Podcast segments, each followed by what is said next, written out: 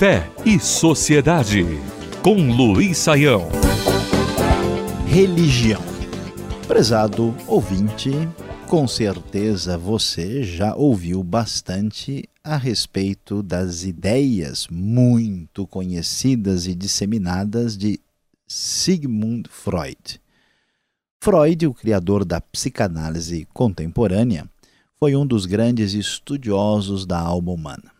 Mas Freud, no século XIX, sendo fruto do seu próprio tempo, se encontra alinhado com estudiosos como Ludwig Feuerbach, Karl Marx, Friedrich Nietzsche sobre o assunto religião. Na opinião desses estudiosos, a expressão de fé, a religiosidade humana, era sinal de atraso, sinal de problema no ser humano. A religião era interpretada principalmente como uma espécie de anomalia, quer seja social ou até mesmo psicológica.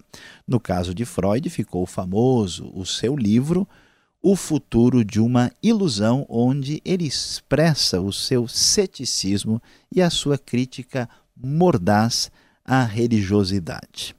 No entanto, estudiosos, depois desta época difícil, quando a relação com a religiosidade foi de distanciamento e ruptura, os novos estudiosos, como Rudolfo Otto e Mircea Eliade, mostraram como a religião faz parte do ser humano na sua essência e como ela é tão natural e comum como a própria arte.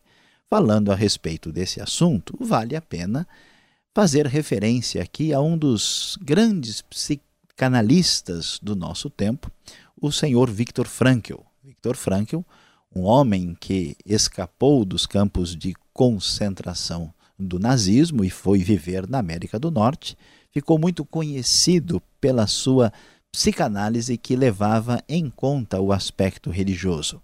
Frankl valorizou bastante a relação que o ser humano precisava ter com o significado da vida. Ele entendeu que esse significado só era possível quando a pessoa não só entendia o seu papel nesse mundo, mas estava em paz com o Deus da sua própria tradição e quando ele vivia a vida com um sentimento de missão.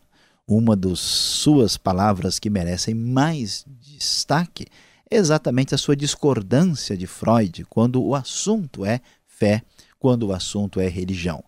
Frankl afirmou com toda clareza que Freud praticou a repressão do inconsciente transcendental.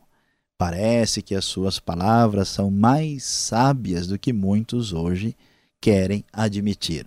É muito difícil negar a naturalidade, a expressão viva, especial, alegre colorida da fé que atinge toda a humanidade que sente vazio existencial que olha para a enormidade do universo e grita do fundo do coração com uma expressão de fé viva e absolutamente compreensível e natural a grande sede de Deus que existe no coração humano.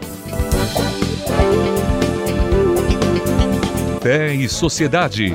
O sagrado em sintonia com o dia a dia. Realização Transmundial.